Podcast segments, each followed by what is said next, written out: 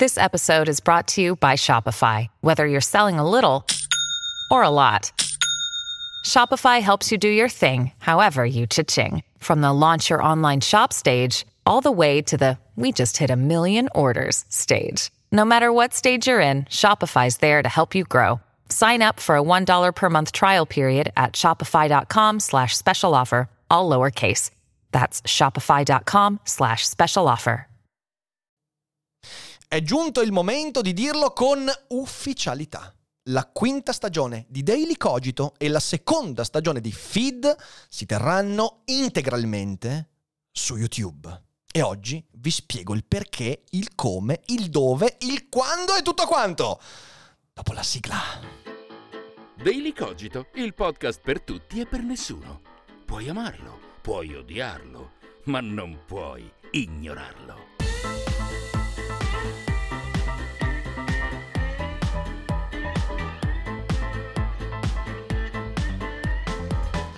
Non chiamatelo un ritorno, non chiamateci figlioli prodighi, perché in realtà noi da YouTube non ce ne siamo mai andati, anzi YouTube è ancora la piattaforma che ci permette di avere una certa visibilità, su cui investiamo molto tempo, energie, ed è ancora la piattaforma migliore per far crescere un progetto. E noi negli, ultimi, negli ultimi due anni e mezzo abbiamo fatto una scelta, la scelta è stata quella di trasferire i live stream su Twitch, eh, per tanti motivi che adesso andrò a spiegare darvi, però adesso è giunto il momento di compiere una scelta a lungo ponderata, perché dovete sapere che questa scelta alla fine non è che ciccia fuori così, perché una mattina ci svegliamo e diciamo ah, il sito rosso è meglio di quello viola.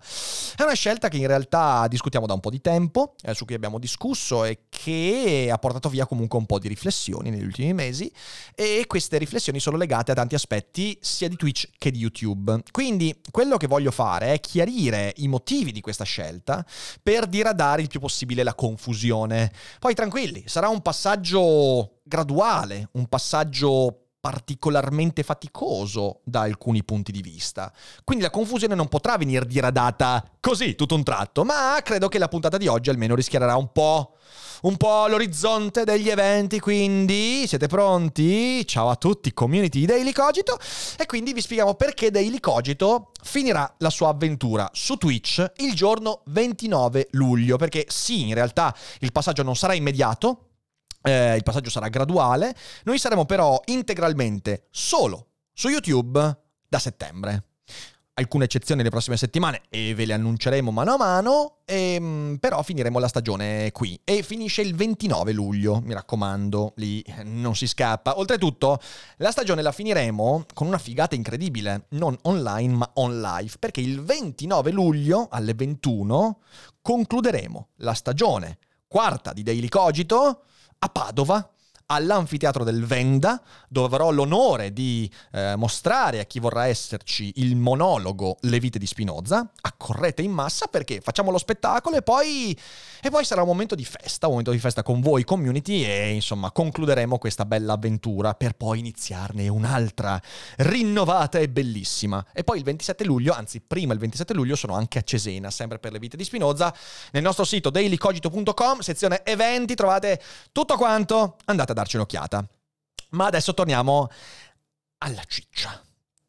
Twitch. Che cosa è successo? Che cosa è cambiato? Allora, su Twitch noi siamo approdati ben prima dei Cogito Studios, a inizio primo lockdown, e facemmo la prima live, io e Ari, da casa nostra, il 30 marzo 2020. E alcuni di voi qui, sia di quelli che stanno ascoltando in live su Twitch che quelli che stanno ascoltando in differita su YouTube, c'erano.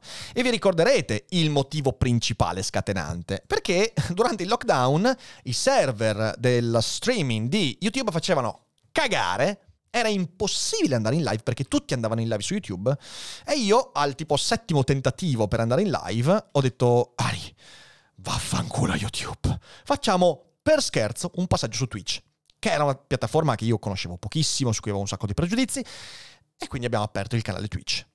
E da lì è partito con questo scherzo, questo esordio, una live. Quella live fece 650-700 spettatori, una cosa incredibile.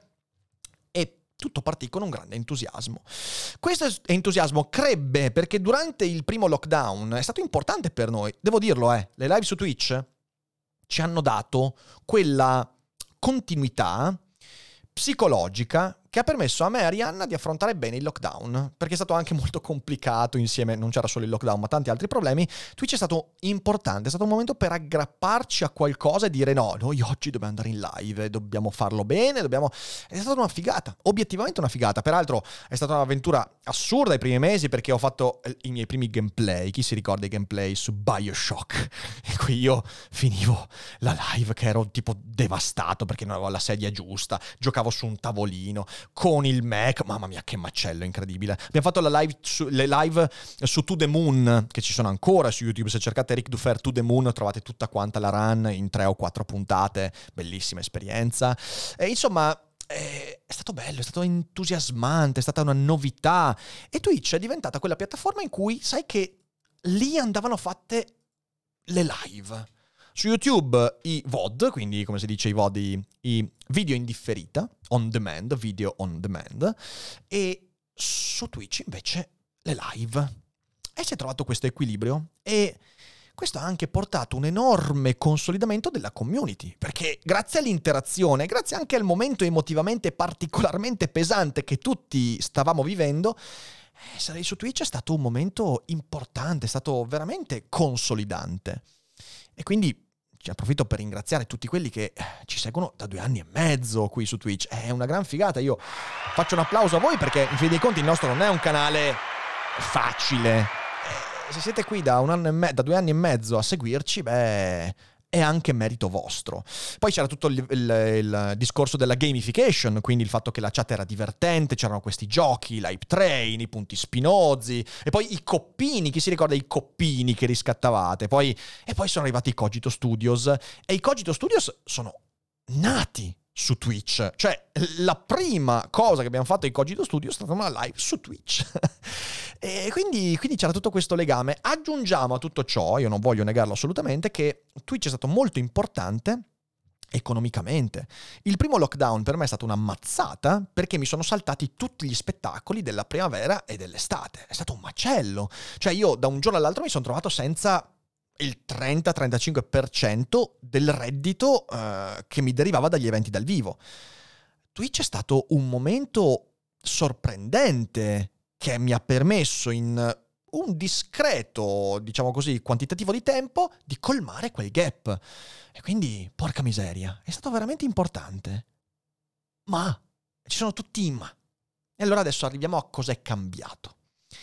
Siamo sempre stati circondati dal nulla. Cioè, Twitch è una piattaforma che negli ultimi due anni e mezzo non si è resa appetibile per altri come noi, cioè persone che fanno divulgazione, che sia culturale, scientifica. Certo, ci sono ehm, i podcast di approfondimento di politica, cioè da, da, Ivan Grieco, a volte anche il Cerbero, ci sono questi, questi, questi ambienti. Alcuni hanno cercato, eh, cioè, alcuni hanno cercato, però ho visto tipo, non so, Zoe Sparkle e altri tentare questa strada, però mi è sempre sembrato in modo un po' timido, eh, forse perché non si riusciva a dare la continuità. Noi abbiamo avuto la fortuna fortuna, anzi no, la forza di eh, aprire i Cogito Studios per avere quella continuità che Twitch in qualche modo ti richiede. Altri non ce l'hanno avuta questa cosa. E quindi nei due anni e mezzo Twitch non ha diversificato la sua offerta e noi in questa piattaforma siamo rimasti una mosca bianca. Non perché migliori, non è questo il punto, eh, non, è, non sto facendo un discorso morale, sto dicendo che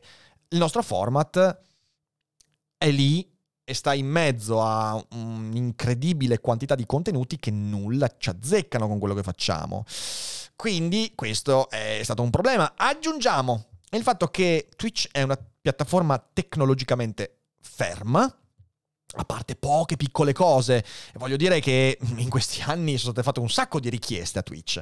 Per esempio la richiesta che eh, i video in differita possano rimanere più a lungo eh, rispetto ai 60 giorni. Certo, qualcuno adesso dirà, eh ma potete ricaricarli su YouTube, ed è quello che facciamo, non integralmente, oppure eh, potete metterli in evidenza, non puoi metterli in evidenza tutti, comunque i video vengono persi, e questo poi ci torniamo Oppure la richiesta di gestire meglio la pubblicità, non avere sempre la pubblicità che viene sparata all'inizio della live perché quello porta a un drop di visualizzazioni enorme.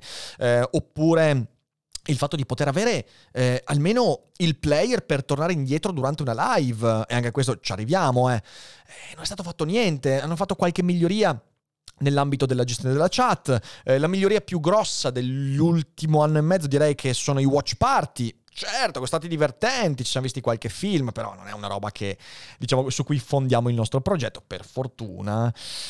Eh, quindi in realtà tecnologicamente non, ha, non, è riuscita a corrispondere a quello che doveva essere secondo me una maturazione della piattaforma. Non è maturata Twitch.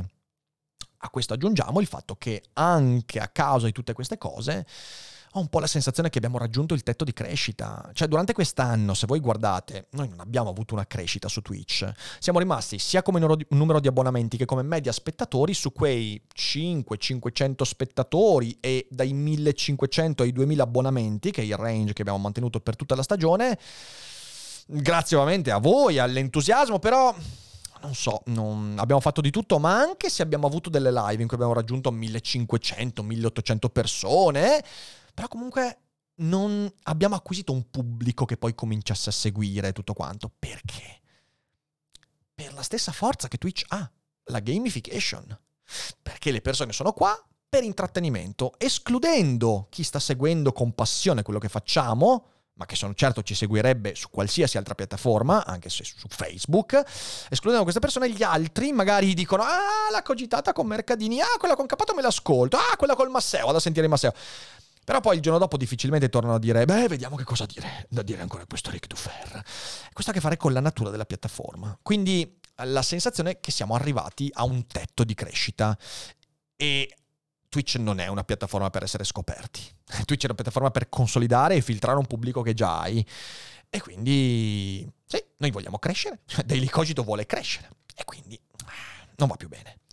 A tutte queste cose c'è un e poi. E poi contenuti discutibilissimi su Twitch. E questo porta a una relazione perversa con un pubblico che segue solo noi. In questi giorni, quando abbiamo cominciato a parlare del nostro passaggio da Twitch a YouTube, sapete quanti di voi mi hanno scritto dicendomi ah, sospiro di sollievo, Seguivo soltanto voi su Twitch, adesso posso disinstallare l'applicazione, posso non fare più l'abbonamento lì.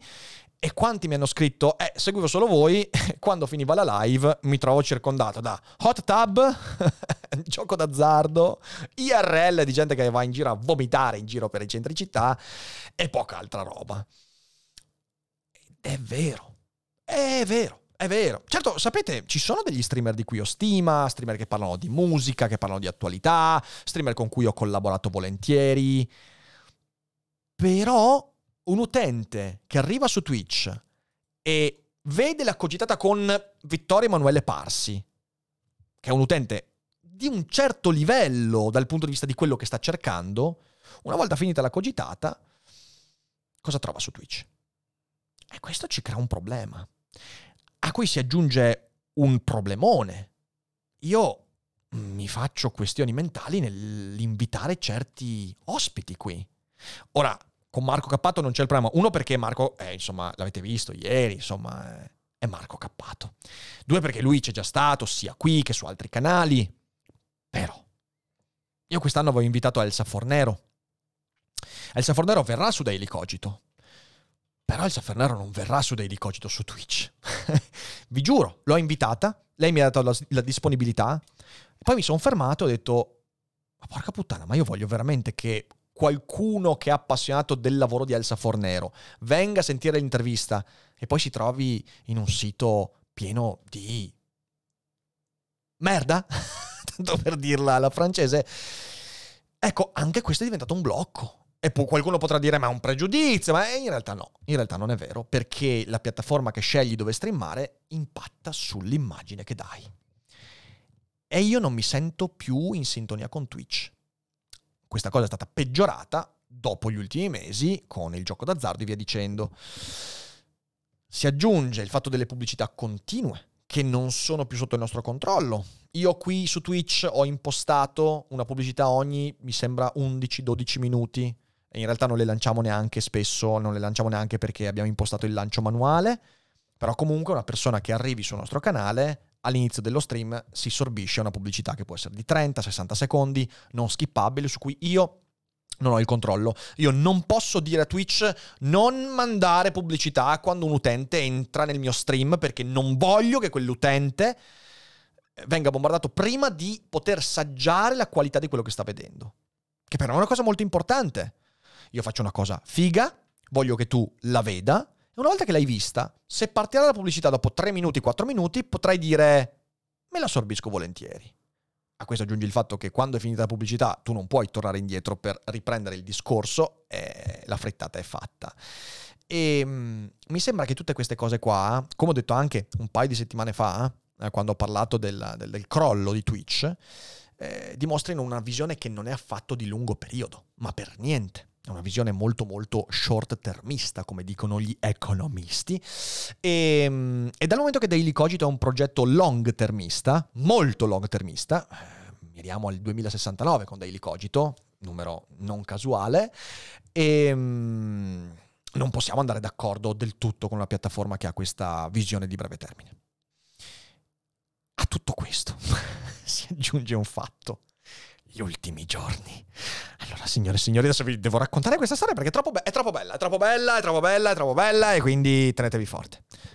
Sono più di due settimane When you need mealtime inspiration, it's worth shopping Kroger, where you'll find over 30,000 mouthwatering choices that excite your inner foodie. And no matter what tasty choice you make, you'll enjoy our everyday low prices, plus extra ways to save, like digital coupons worth over $600 each week. You can also save up to $1 off per gallon at the pump with fuel points. More savings and more inspiring flavors make shopping Kroger worth it every time. Kroger, fresh for everyone. Fuel restrictions apply.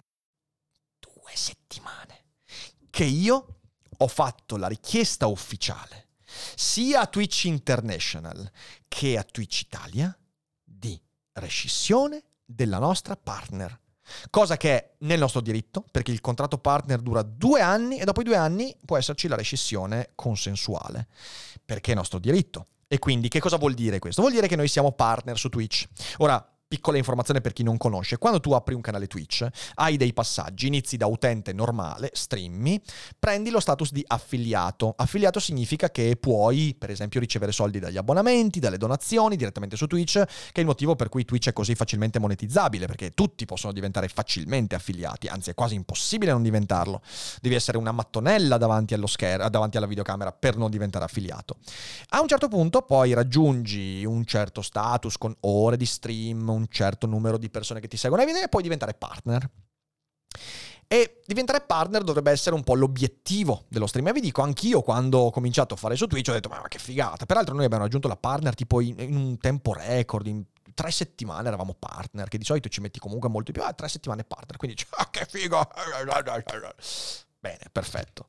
Però la partner comporta un problema, l'esclusività. Ora, non era un problema fino a qualche tempo fa, ma adesso con tutte queste cose che sono accadute e quelle che vi dirò dopo, eh, la, l'esclusività è un problema. Io voglio poter streamare eh, su Instagram per dirvi, cioè voglio poter fare delle live su Instagram. Io oggi non potrei fare live su Instagram, infatti non ne faccio. Vorrei poter sperimentare le live di LinkedIn, non posso farlo.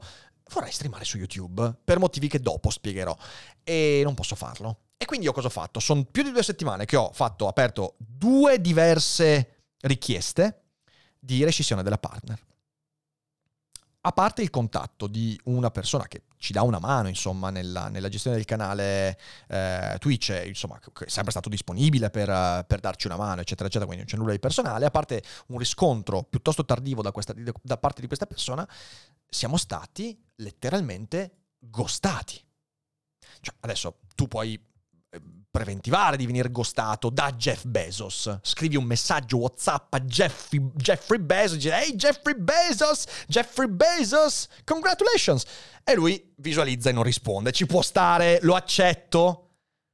Però non la piattaforma Twitch che ti gosta. Se gli fai una richiesta specificando che questa richiesta ha a che fare con il bene della mia trasmissione, che io ti concedo di avere sulla tua piattaforma Ok? Bene, perfetto. Non puoi gostarmi.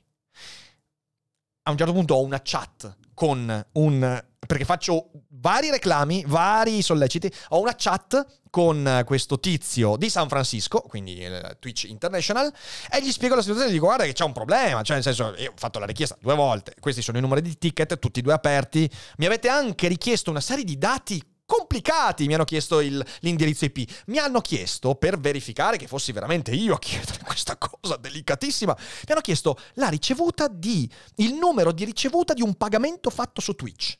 Ho dovuto prendere e recuperarmi una ricevuta di un abbonamento che ho fatto tipo mesi fa a un canale e beccare il numero di ricevuta che era scritto in una maniera imprescrutabile.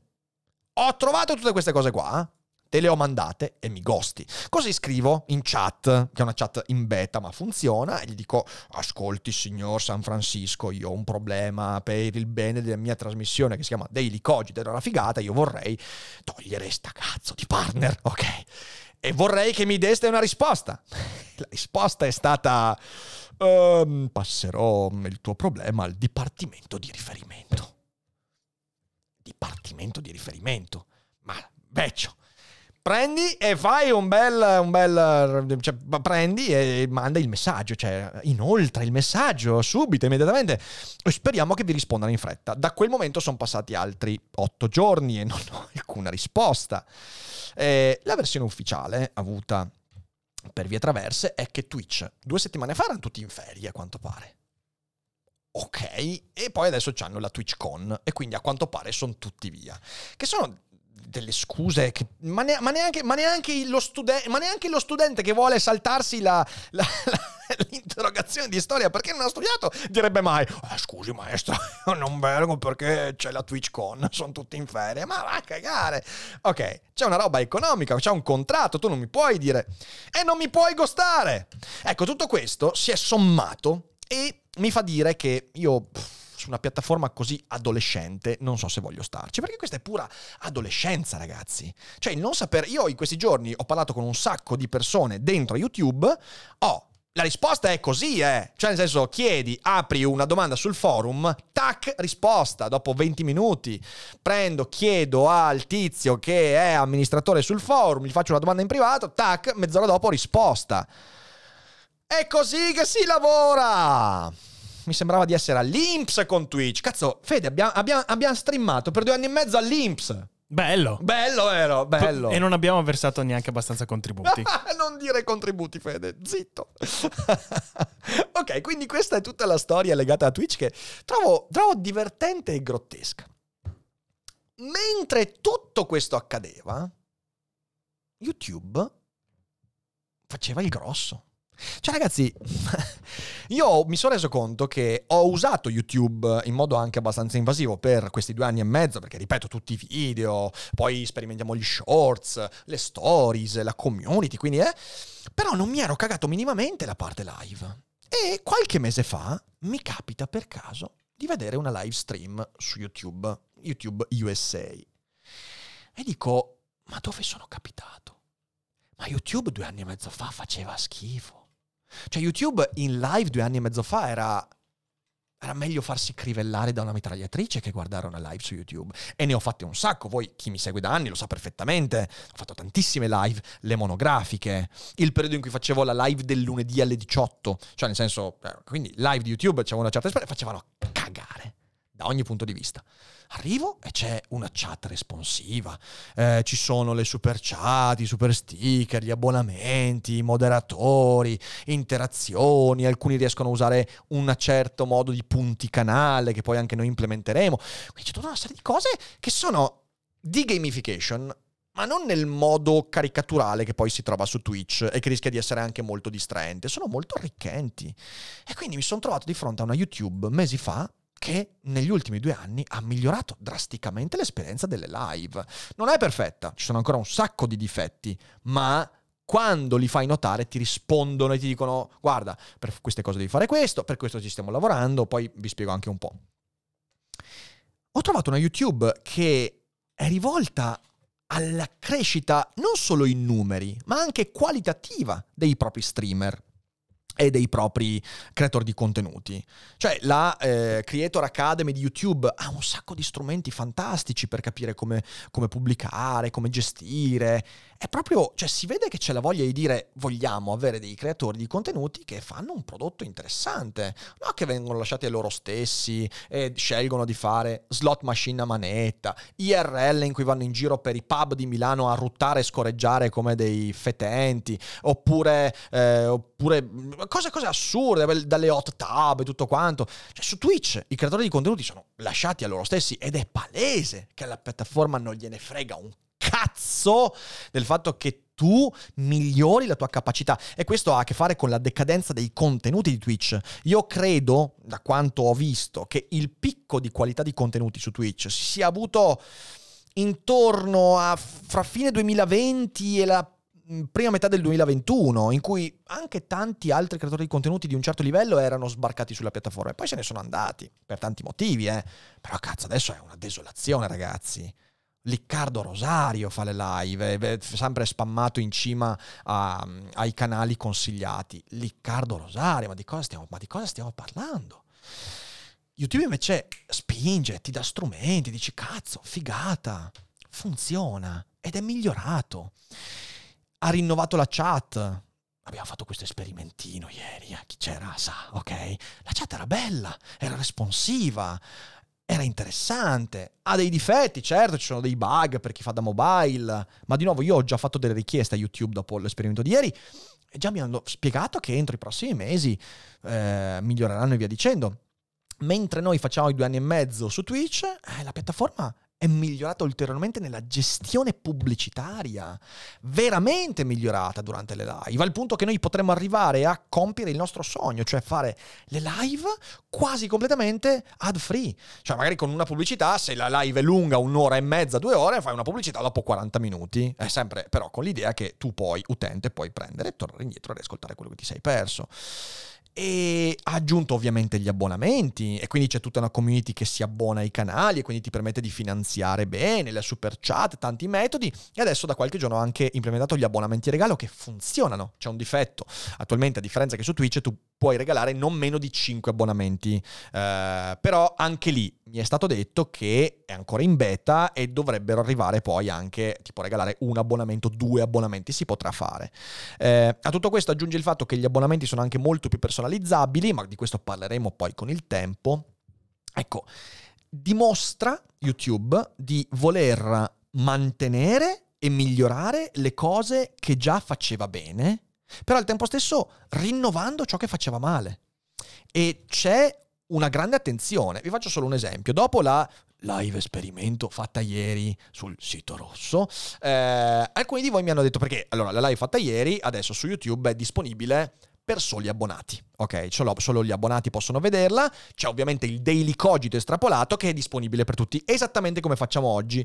Esattamente come facciamo oggi, il, la live è disponibile per soli abbonati. C'è un problema che mi è stato segnalato. E allora cosa succede? Succede che chi ha YouTube Premium e potrebbe ascoltare il video in background, quindi spegnendo lo schermo del telefono, eh, non può farlo con i video riservati agli abbonati.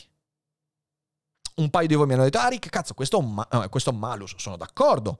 Ho subito aperto un ticket con YouTube dicendo, guardate, ho riscontrato questo problema, mi hanno risposto dopo 20 minuti. Mi hanno detto, guarda, tranquillo, è un bug, siamo già a conoscenza, stiamo lavorando, entro la prossima settimana questa cosa qua sarà risolta.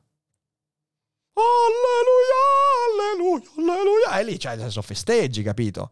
È una piattaforma che palesemente sta investendo sul lungo periodo. E se ancora oggi, sotto alcuno, alcuni punti di vista, è indietro rispetto a Twitch, soprattutto dal punto di vista numerico, ok? Cioè il pubblico live è su Twitch però da molti altri punti di vista non solo ha già superato Twitch, ma sicuramente nei prossimi due anni mangerà gli spaghetti in testa Twitch. YouTube ha una credibilità diversa. Io non avrò problemi a invitare qualcuno su YouTube come Elsa Fornero o che cazzo ne so, Mario Draghi, ok? Eh, non mi farò più il problema di dire però che ambiente di merda. non avrò più problemi e andrà benissimo così e non vedo l'ora di poterlo fare. Eh, altri vantaggi enormi. I VOD, cioè i video on demand, rimangono. Signore e signori, sapete qual è il mio rimpianto più grande di questa stagione? Il fatto che le prime puntate di feed non sono più disponibili. È una cosa che mi fa soffrire. la prima puntata che abbiamo fatto su Feed è stata una figata pazzesca sulla fusione nucleare. Fatta bene, leggendo un articolo, guardando un documentario, commentando. E adesso uno può ascoltarselo su Spotify, per fortuna l'abbiamo esportato in podcast, ma il video non è più disponibile perché su Twitch c'hai 60 giorni, che è una merda. Su YouTube tutto quello che faremo in live resterà. E non vedo l'ora, perché io voglio che Feed, Feed è una rubrica bellissima. Mi rendo conto che una buona parte del nostro pubblico su YouTube non ha idea di cosa sia Feed e io non vedo l'ora di mostrare alla community di YouTube che figata è Feed. Una rubrica che ti fa scoprire cose pazzesche. Non vedo l'ora. A questo si aggiunge poi il fatto di poter tornare indietro durante le live, insomma, tutta una serie di migliorie che mi fanno desiderare ardentemente di andare su YouTube. Se mi tolgono questa cazzo di partner, Twitch, mi ascolti? Sono qua dentro di te. Twitch, Twitch, eh, mi sento Pinocchio nella pancia della balena. Twitch, mi senti? Sono dentro di te. Non voglio più essere partner. Ma mi gosta perché ha paura di perdermi. Mi rendo conto che la perdita di Daily Cogito e Rick Dufer possa essere un dolore devastante. Però ormai la decisione è presa e sono certo sarà una decisione che migliorerà enormemente la nostra community. Non solo perché ci permetterà di crescere ancora di più, eh, portare le live su YouTube ci permetterà di aprirci a un pubblico incredibile. Io sono certo che avremo una crescita enorme per gli argomenti che trattiamo, per gli ospiti che abbiamo, per l'esperienza che cerchiamo di dare. Abbiamo in mente un sacco di miglioramenti per la quinta stagione di Daily Cogito e vi aspetto ovviamente la nuova sigla. Stiamo anche pianificando, forse, lo dico proprio così, forse un cambio di luogo sul medio periodo, però stiamo pensando a miglioramenti veramente drastici. E, e poi sempre con la solita, il solito disequilibrio fra cazzaraggine spinta e contenuti imperdibili che cercheremo non solo di mantenere, ma di far crescere, di migliorare. Per questo il mio invito su Twitch è ad abbonarvi su YouTube. Fatelo. C'è il link ed è facile ed è bello e avrete dei vantaggi enormi nelle prossime settimane, quindi vi invito a farlo. Grazie anche a tutti quelli che si abbonano anche in questi giorni su Twitch, eh, il vostro sostegno è veramente fantastico, eh, però noi, signore e signori, si cambia perché le cose vanno bene, vanno molto bene. E se tu non cambi quando le cose vanno bene, a un certo punto le cose cominceranno ad andare meno bene. E allora i cambiamenti non saranno più deliberati, saranno necessari e io detesto fare cambiamenti necessari. Quindi oggi cambiamo deliberatamente. Da settembre tutto quanto su YouTube. E grazie a tutti quelli che ci hanno seguiti in questi anni su Twitch, è stato fantastico. Abbiamo ancora due settimane di cavalcata pazzesca e ci divertiremo un sacco. Però è un'avventura che si conclude per continuare l'avventura più grande, quella di Daily Cogito. E queste sono tutte, credo, le motivazioni che ci portano a fare questo cambiamento. E sotto trovate i link eh, per informarvi su tutto quello che stiamo facendo e pianificando. Andate a dare un'occhiata a Logonauti, ai sponsor, tutto quanto. Siamo belli, bravi, anche voi lo siete. E noi ci rivediamo presto. Come sempre, su Twitch per due settimane e poi da un'altra parte. E non è tutto noia, ciò che pensa!